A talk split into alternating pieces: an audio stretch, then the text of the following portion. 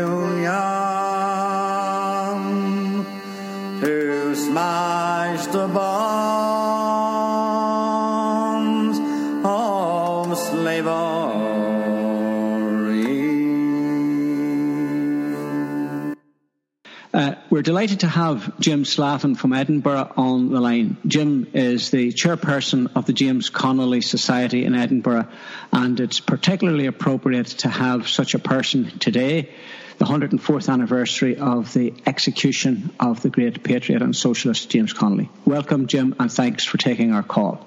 No problem, Tommy. Good to speak to you again. Good, good. Jim, since you're from Edinburgh, and I know very well that you have a an extensive knowledge of the history of Edinburgh and its working class. Maybe you'd like to tell our listeners about about the uh, life and conditions of the migrant Irish in that part of the 19th century in Edinburgh and Cowgate, what life would have been like for the Connolly family and other migrants from Ireland and elsewhere if they were there in Edinburgh. Yeah, well, I mean, I think the the first thing would be the sort of economic situation in terms of Connolly being born on the Cowgate, which people might know was then part of what was known as Little Ireland, which is a Cowgate and surrounding areas, the sort of slum housing and the tenements, the pretty poor conditions, even by the standards of the time. But that would be quite a familiar story for people who are aware of Connolly's history, but also just the Dublin history or other major cities. So the conditions there were really quite horrendous, even by Edinburgh slum standards. And we know that because, fortunately, Edinburgh Corporation at the time, they had done a survey of the, the, the situation in terms of the Cowgate area because they were trying to get a handle on it themselves and find out exactly what the conditions were families were living in. So they done a report in 1868, the, the year Connolly was born, and that gives us a really in-depth insight, not just into the poor conditions, but also the attitude of the council in terms of the language of the report. So there's that aspect of his upbringing, the conditions of the community he was born into, but also we have to understand that it was also an immigrant community largely the Irish community in Edinburgh was treated very badly. And so there was that racialised sectarian element to the conditions they were living in. Connolly was very aware of that, not just in Edinburgh, but throughout his life. Sure. So obviously, I would say that it's a case that Connolly's experience in later life as a socialist and a very erudite socialist, he was based on very firm experiences as a young person growing up in the slum-like conditions of Cowgate. I think that's true, and I think it's significant in a, in a way that we've probably none of us really explored properly yet. I've often said that Connolly's life has been lived backwards in many ways in terms of his uh, his afterlife, that strange afterlife that some of these historical figures have. And uh, everybody, the posthumous Connolly, everybody wants a piece of him. Every political party, every trade union, certainly in Ireland, would uh, like a bit of Connolly. They project onto Connolly uh, their politics. But Connolly's whole life is seen through the prism of his death through his involvement in the Easter Rising for obvious reasons. He's right up there with uh, Padraig Pearse's Zeus in the pantheon of Irish national martyrs. But I think we need to be looking at Connolly's life, putting him back on his feet, as it were, and looking at his whole life from his birth right through his death that way. Because I think that would maybe give us a better sense of his politics and his ideas that are there, just sometimes just under the surface of his writings as well. Sure. And it, I don't know if there is a reason or a difference, but the two great figures of Irish labour history of the time of that first decades of the 20th century in Ireland and Dublin in particular, one was a Liverpool Irish and the other Edinburgh Irish.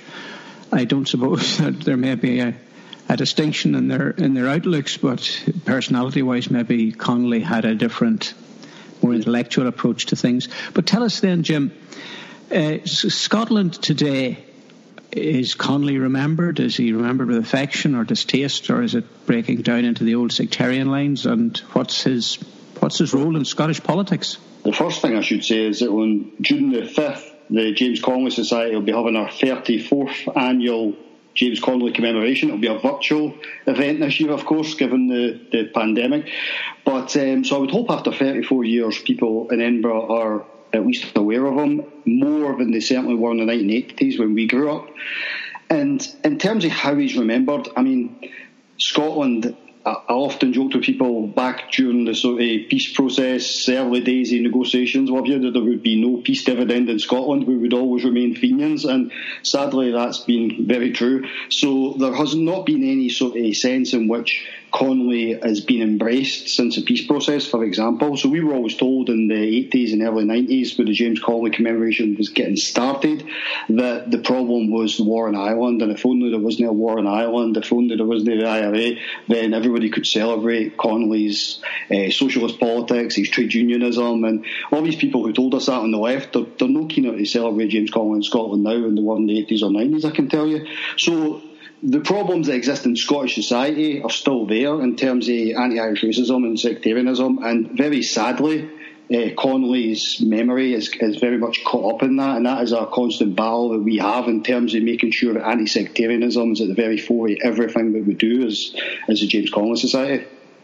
Good. Well, at least uh, you have to be commended for the 34th yes. year of celebrating the life and times of James Connolly.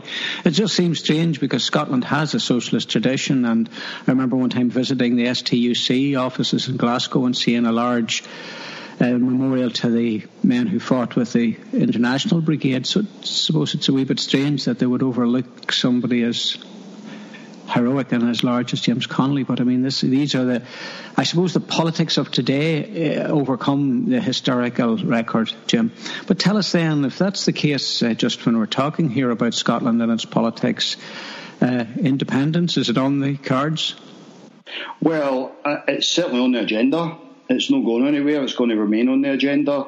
I mean, I think the the, the reason, if you look at the independence referendum in 2014, James Connolly played a very, very, very slight role in that, in the sense of people like ourselves trying to put it on the agenda. But Connolly and John Maclean, who we should mention, of course, um, they were very, very marginal figures in that debate, despite it being about independence and ostensibly about the breakup of the UK state. Their arguments for workers' republics didn't figure much at all. And sadly, that has been played out since then in terms of the way that the the Scottish nationalist movement, if we can think of it that way, uh, the way they're pursuing the national question is very much about trying to make an accommodation with the UK state and state power as opposed to that type of approach that James Connolly would have took, which was very much revolutionary, but also that sense in which we're out for a republic to make a clean break. Scottish, a hundred odd years later, Scottish nationalism isn't quite there yet. So it's a it's an ongoing battle. But certainly the question, the national question, is very much on the agenda. Whether it's on the cards or not, I'm not too sure. It sounds like that you have imported Redmondism to Scotland rather than Connollyism. But uh, tell me then, just uh, Jim, and I'm delighted to be able to talk to someone on this particularly auspicious day from, from Edinburgh, from Connolly's hometown, uh, but also hometown, but also uh, he once gave his birth as being in County Monaghan, which we now know isn't strictly the case, possibly to avoid the uh, British Army from which he had left without his departure papers. Monaghan, is it really is it really a case that we have a connection with Monaghan and county uh, the county Monaghan in Ireland with Connolly? Oh, absolutely. I mean, both his parents were from Monaghan. There isn't any question. There's a very strong connection with Monaghan, and Connolly was very proud of it. But of course, he did allow people to think he'd been born there. I think it's partly to do with that history, the British military. That was certainly a factor for him. But also, he was at that period mixing in the Malui Irish nationalism, where the idea of being born in Scotland and having been an ex-soldier wouldn't have been particularly popular with places. So he was quite happy that people did consider him to be from Monaghan. And he, he, famously wrote to one of his friends when that appeared, saying about that preposterous biography.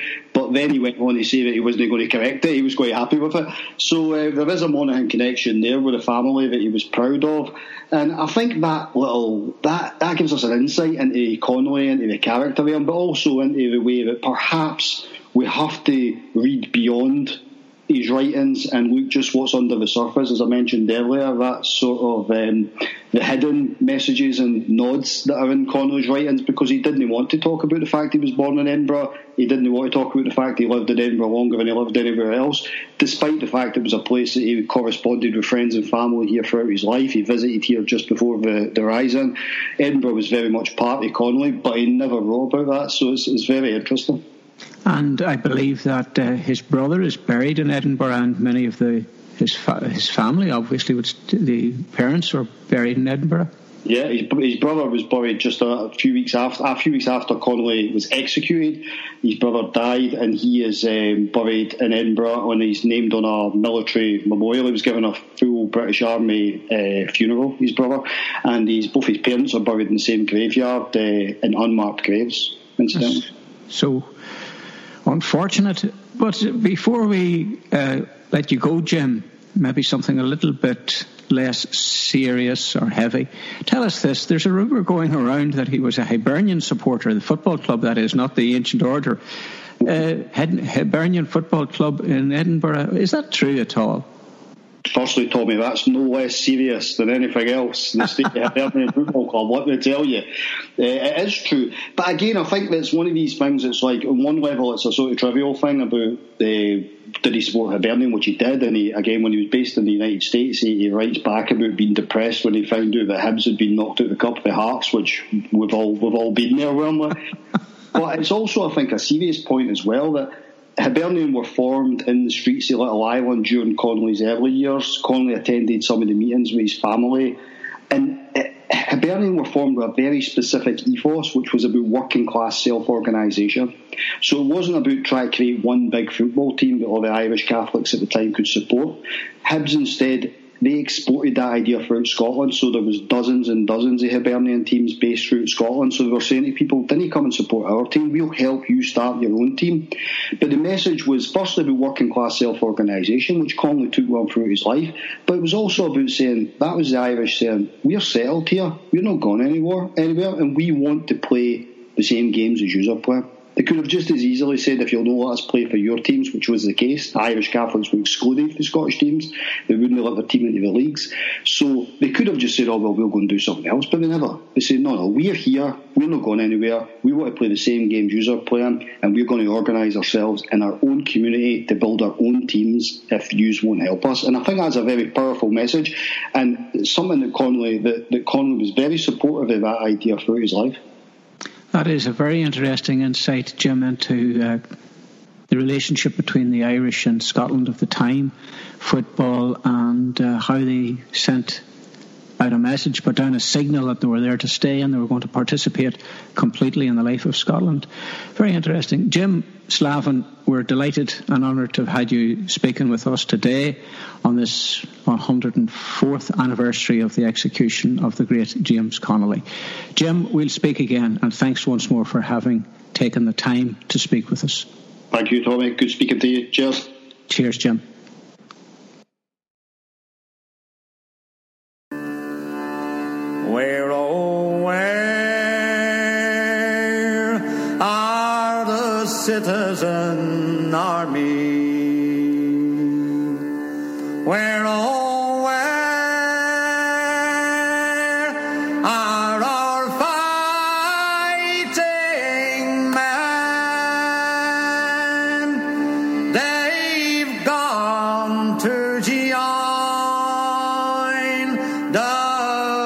Great rebellion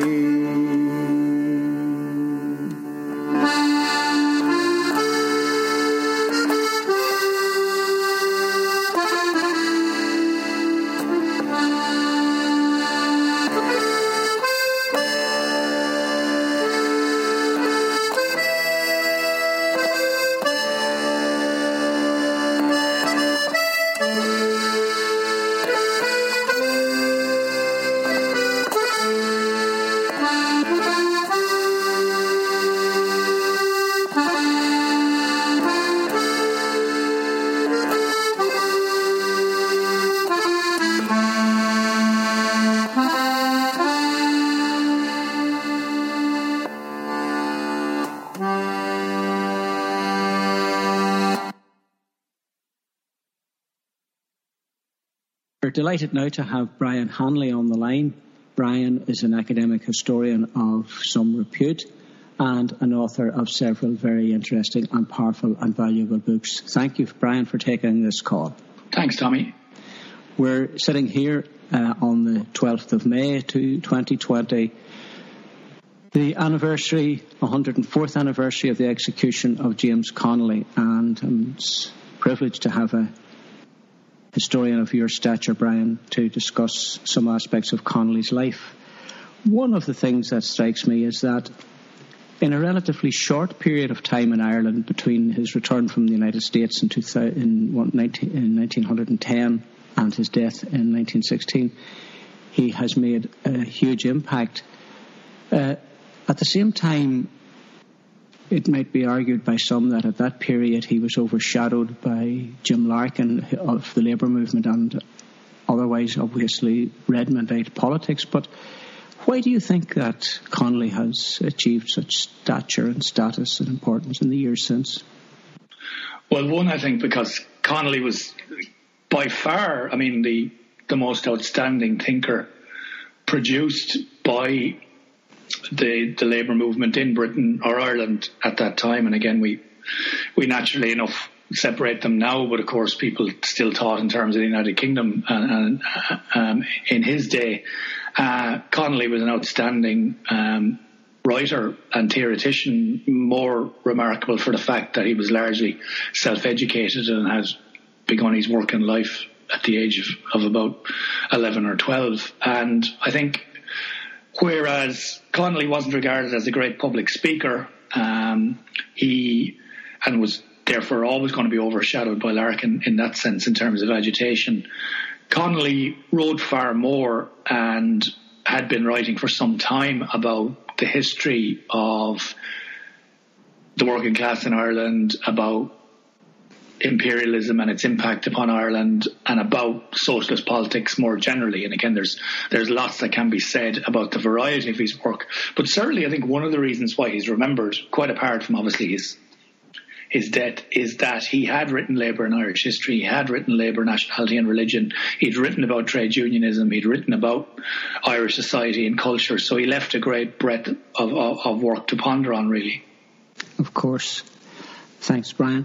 And of course, in terms of his actual achievements, there was between 1913 and 1916 first the formation of the Irish Citizen Army, which contributed enormously to 1916. But I'd like to ask you, Brian, in light of the divisions there were within the Fenians, within the Irish Republican Brotherhood, there was at least three schools of thought on whether there should be an insurrection or not. Is it fair to say that Connolly's contribution was decisive? Um, I think it is in in some ways fair to say that, but I, I feel, I suppose, that the Tom Clarke, Sean McDermott section of, of the IRB um, were quite det- determined that there would be some form of, of uprising um, during the war and that they weren't going to miss this opportunity. Clarke, in particular, seems to have been haunted by the, the, the failure during the Boer War to carry out some kind of rising within Ireland. So I think that there were forces within Fenianism who were determined to strike a blow. But again, certainly Connolly has a galvanizing effect uh, on them as well because the Citizens Army, it seems at least, uh, are talking about going it alone in 1915 in terms of some form of uprising. And, and Connolly may have wanted, there were a couple of dock strikes in Dublin that the Citizens Army were mobilised during, and Connolly may have thought that had there been a clampdown at that stage, that this would have been the signal to begin some kind of uprising in, in Dublin. But um, he certainly is one of those who is pushing from the beginning of the Great War for some form of, of, of protest in arms. Now, it's another day's discussion, but certainly I think the war is very crucial here to, to the reasons why there is a rising.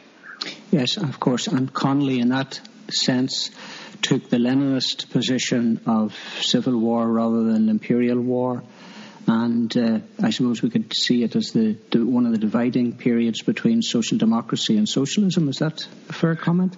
Yeah, and I mean, I think Connolly was far closer, in fact, to the ideals of the the Second International's previous statements on war than than any almost anybody else in the Second International itself once the war began, because he really did take seriously the calls by the international to turn the war into a war against the ruling class in each country, to refuse uh, to allow workers to slaughter uh, each other on behalf of, of of the the ruling class, and he was devastated by the fact that the international seem to collapse very quickly in most cases into support for their respective war efforts. That had a very, very deep impact on him, and he saw himself as being true to the to the genuine tradition of internationalism in moving for uh, a, a, a, revolt in Ireland, which again, he, and he wrote, you know, again in the Workers' Republic and, and so on about how this might be the spark then that would give light to a wider European uprising. Um, and again, even if the the forces uh, engaged were small, a pin in the hands of a child might pierce the heart of a giant, and so on. So, I mean, I think he's he is very much, you know, on the right side of history in terms of how he sees the Great War. Um, but he is genuinely devastated by the fact that the the big European socialist parties, um, by and large, endorsed the war efforts. Sure. So it certainly gives the lie to the accusation or the slander that he was a mere nationalist rather than an internationalist. Yeah, I mean, I, I, I don't think that really holds any water, and of course, it's a more complicated question um, than that anyway. And, and we could be here all day talking about Connolly's various writings on these subjects. But certainly, I mean, the war has a galvanizing effect, but I think it does demoralize him as well in terms of, of what he expects from other uh, socialist parties, and, and he's seeking allies then among what he sees as the advanced sections of the um, the, uh, the, the separatist movement. Sure, and one of his uh, famous phrases was the carnival of reaction in reference to partition, which is something that's still with us, unfortunately. But just your own thoughts on the Carnival of Reaction. He never intended it as something that referred purely to the six counties or northern part of the island, the, the Unionist and or Orange tradition, I believe. Would you agree with me there?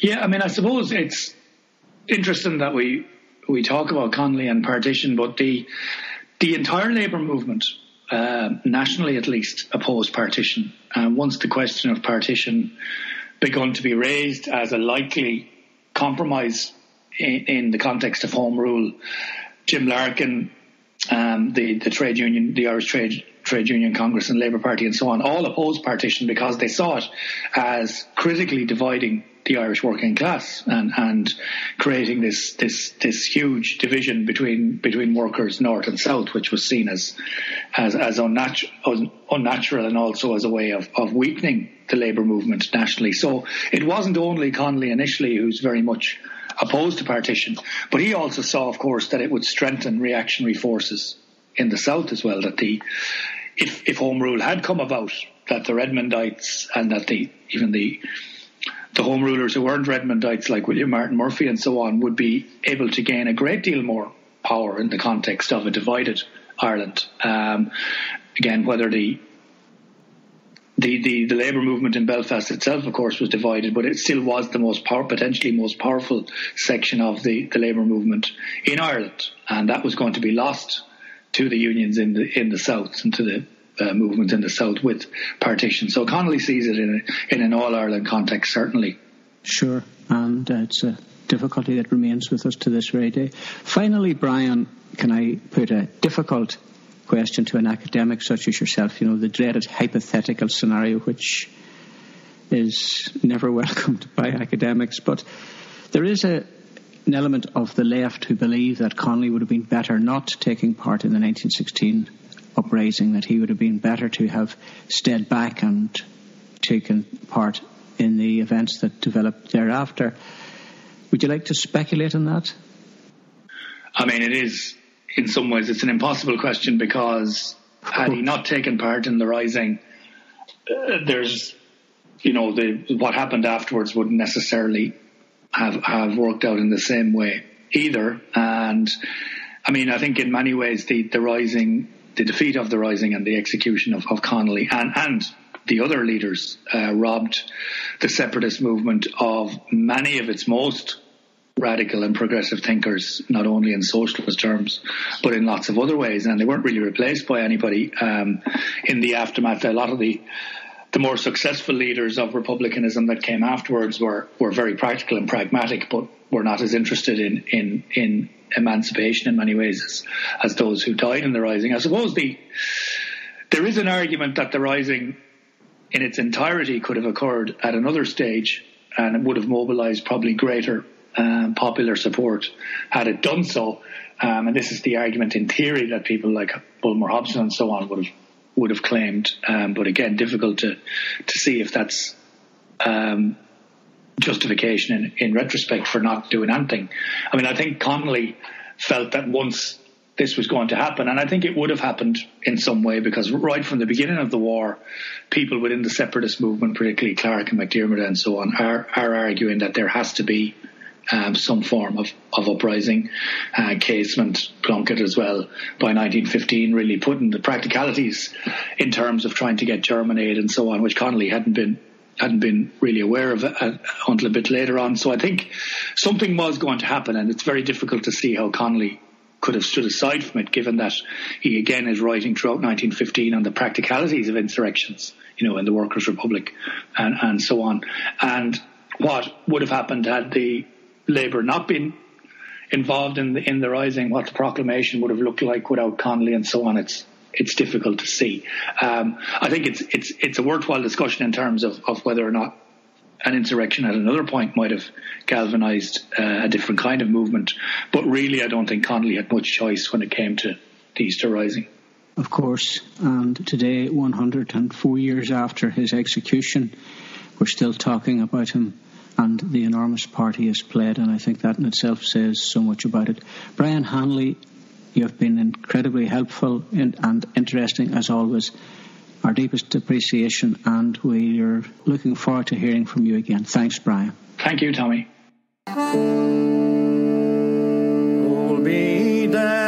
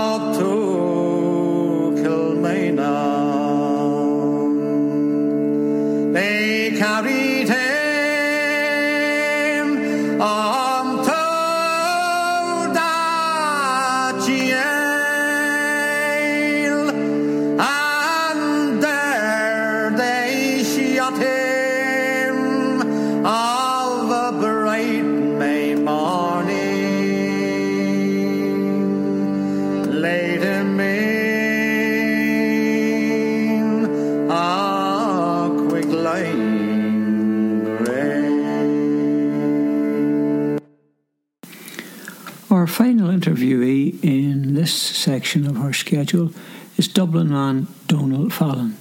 Donal is a political activist, a historian, and author of Revolutionary Dublin, a walking guide. Donal is going to give us an insight into how left wing political activists in Dublin of today view the legacy of James Connolly. Thanks, Donal. Uh, we're delighted to have you on the line. Donal, what I'd like to ask you is this uh, as a Dublin man, what is the today's impression in Dublin among you and your contemporaries of James Connolly, his significance? What what would you say? I mean, has he been forgotten about, or is he just some icon that stands in front of Liberty Hall? I think the significance of, of Connolly today to a younger generation of activists, when, when you get involved in political activism at a young age, and everyone on the left will, will, will know this to be true. You know, you, you spend your time pushing kind of leaflets through doors and selling newspapers, and you think that's political activism. And I think when you study Connolly in detail, what becomes apparent is, is the, the great emphasis that Connolly placed on, on you know, life in the broadest sense, and in particular on culture. And I think we see in, increasingly that you know that is a sphere where, where young people recognise the political potential of, of the arts, of, of theatre, of, of song, of music. So Larkin and uh, Larkin and Connolly, who I, I, see that kind of great moment, the, the Irish Transport and General Workers Union, the, the birth of, of, of Liberty Hall. In a, in a sense, it was, of course, a political revolutionary movement. It was an economically revolutionary movement, but it was also a culturally revolutionary movement. And I think Connolly, for me, and for a lot of young people, he, he embodies also that great kind of that great cultural uh, radicalism that is so so important. Of course, and his significance too in terms of the movements he founded, and I, I think we'd have to say that uh, he may well be disappointed in the outcome of today's Irish Labour Party. But having said that, uh, Connolly was a man of action, although uh, maybe in his time overshadowed somewhat in the terms of publicity by Larkin, but he was he he demonstrated the idea. He demonstrated in practical terms the need for action as distinct from just mm. worthy resolutions. I think you're right. The, the, the, the Larkin Connolly um, divide is, is interesting in its own way. I mean, Larkin is a, is a is a classic piece of Dublin iconography too. That iconic statue there in the in the in the centre of of O'Connell Street as he was in life, you know, arms raised to the air and screaming at us to get off our knees. But I think Larkin and Connolly were, were, were very different people in the sense that Larkin, I mean, he was a great newspaper editor. The Irish Worker has stood the test of time. But Connolly, we can really get inside the mind of Connolly. You know, Connolly wrote so much more in terms of song, in terms of plays, in terms of political theory, in terms of history. As a, as a historian, I'm always amazed by, by Labour and Irish history that someone would undertake something as ambitious as a kind of broad Marxist survey history of Ireland from, you know, from the time of the Viking and before through to the Industrial Revolution uh, and beyond. So, I mean, Connolly has left us such an incredible legacy in terms of just the, the volume of work he managed to produce in what was a, a, relatively short life. We forget that Connolly was not yet 50; he was 47 years of age uh, at the time of his at the time of his execution, and yet hundreds of thousands, millions of words uh, survived that give us that great insight uh, into his mind. So, I like the fact we're always debating Connolly. What the you know Connolly uh, was a political thinker, and, and his his views on, on various subjects really since the 12th of May 1916 have been hotly debated, just as he'd probably like it. Of course, and so much of it remains relevant. I'm just looking at one of his uh, pieces of writings from the Workers' Republic, and it was even uh, before the 20th century, 1899, and he talks about. Uh, I, I'll read it through to you. After Ireland is free, says the patriot, who won't touch socialism. We will protect all classes, and if you won't pay your rent, you'll be evicted, same as now. But the evicting party under command of the sheriff will wear green uniforms and the harp without the crown. I mean, uh, with 10,000 plus homeless and evictions possibly round the corner, you would almost think he was writing that for the Workers' Republic a few weeks ago. Absolutely, absolutely. And I think it's remarkable today when you look at um, political demonstrations in, in Dublin, and this has been true, true, true, through the last century it's always the iconography of, of Connolly. It's always the words of Connolly and Larkin uh, that resonate and that are that are still there. And you know, other great figures through Irish history, people like James Fintan Lalor comes to mind, Michael Davitt too. I mean, they also left a rich intellectual legacy. But I think there's something about the way Connolly managed to just make a point, like that, like that quote you had there. I mean, there's humour in that quote. Uh, the politics they, they, hit you over the head, you know, in a sense. The uh, the words of Connolly just just haven't died. They they remain. They sound like propaganda that will be written in the, in the contemporary sense. It certainly does. And another of his almost thrited has become cliched quotations now is the Carnival of Reaction when he was referring to partition. And uh, with a couple of days ago, just reminded of how reactionary the partitionist element can be here when we hear of the Taoiseach Leo Varadkar talking about Belfast being overseas and his uh, minister Regina Doherty speaking of the Irish people as if they only lived in the 26 counties, which would actually disenfranchise myself, who was born in County Tyrone. But uh, yeah, and uh, remarkable even in in the in the times of a of a global pandemic, the way they the partitionist rhetoric, you would you would swear that. Uh, you know, highly infectious diseases stop at Newry. You know, the, the, the, the, manner in which the, the southern state um, discusses the north is, is absolutely reactionary and absolutely appalling. Sure.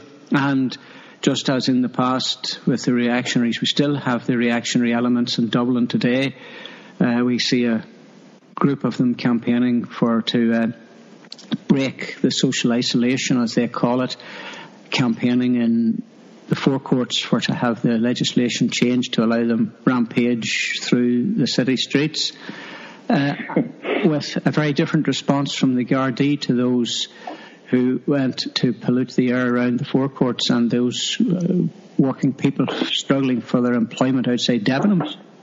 Absolutely, and to do so under the, the ridiculous veil of uh, proclaiming themselves to be patriots is, is what I find you know, truly laughable about it. I mean, the most patriotic thing one can do at the moment. And on this day, you know, on the 12th of May, there's nothing we'd all like to do more than gather and commemorate Connolly and, and sing songs. But I mean, the most patriotic thing one can do today is, is not to do that. You know, and to come together at the moment, we kind of have to stay apart. Unfortunately, that's how it is. And um, to see these people wrapping themselves in the green flag and proclaiming themselves to be nationalists is, is deeply ironic to my mind. It is, of course, but then William Martin Murphy would have claimed to be a strong nationalist. Indeed, indeed, yeah. indeed. But listen, before we go, Donal, thanks again for your contribution. It's been fabulous. Just tell us, we're celebrating the 104th anniversary of James Connolly's execution, not celebrating the execution, but celebrating his life and the contribution he made to Ireland and the working class across the world. In 104 years' time, when I assume both of us will be long gone, do you think, do you think there'll be two people or more talking about James Connolly? I think there will be, and I hope there will be, in, in the sense that I mean, we we go back and we we talk about you know Theobald Wolfe Tone, we talk about um, Robert Emmet, uh, Edward Fitzgerald. I mean, I think history, and you know this too, is is such a powerful thing that that generation, the 1916 generation, many of them were were shaped by Connolly to some degree was shaped by the centenary of, of the United Irishmen by the, the, the, the, message of 1898. And I think we have done a great job in our time of politicising the decade of centenaries that we're living in now, you know, the Limerick Soviet, 2016, the 100th anniversary of the Rising. So I think our job, Tommy, both of us as socialists and everyone around us, is to give them something to commemorate in 100 years. That's a fabulous sentiment, Donald, and thanks, thank you for that. Look, we'll talk to you again, all being well, and I have no doubt our readers and listeners will enjoy this conversation. Thanks, Donald. Much obliged to you. Well. Sure. Tommy.